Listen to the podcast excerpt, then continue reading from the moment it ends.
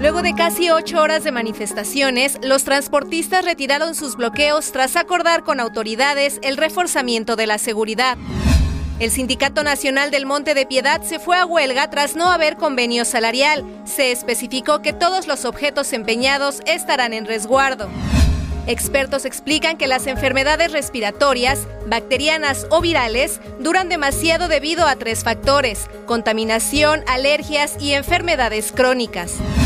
En Tlaxcala, al menos 62 estudiantes se intoxicaron en una secundaria luego de un convivio por el Día de San Valentín. La fiscalía ya investiga el caso.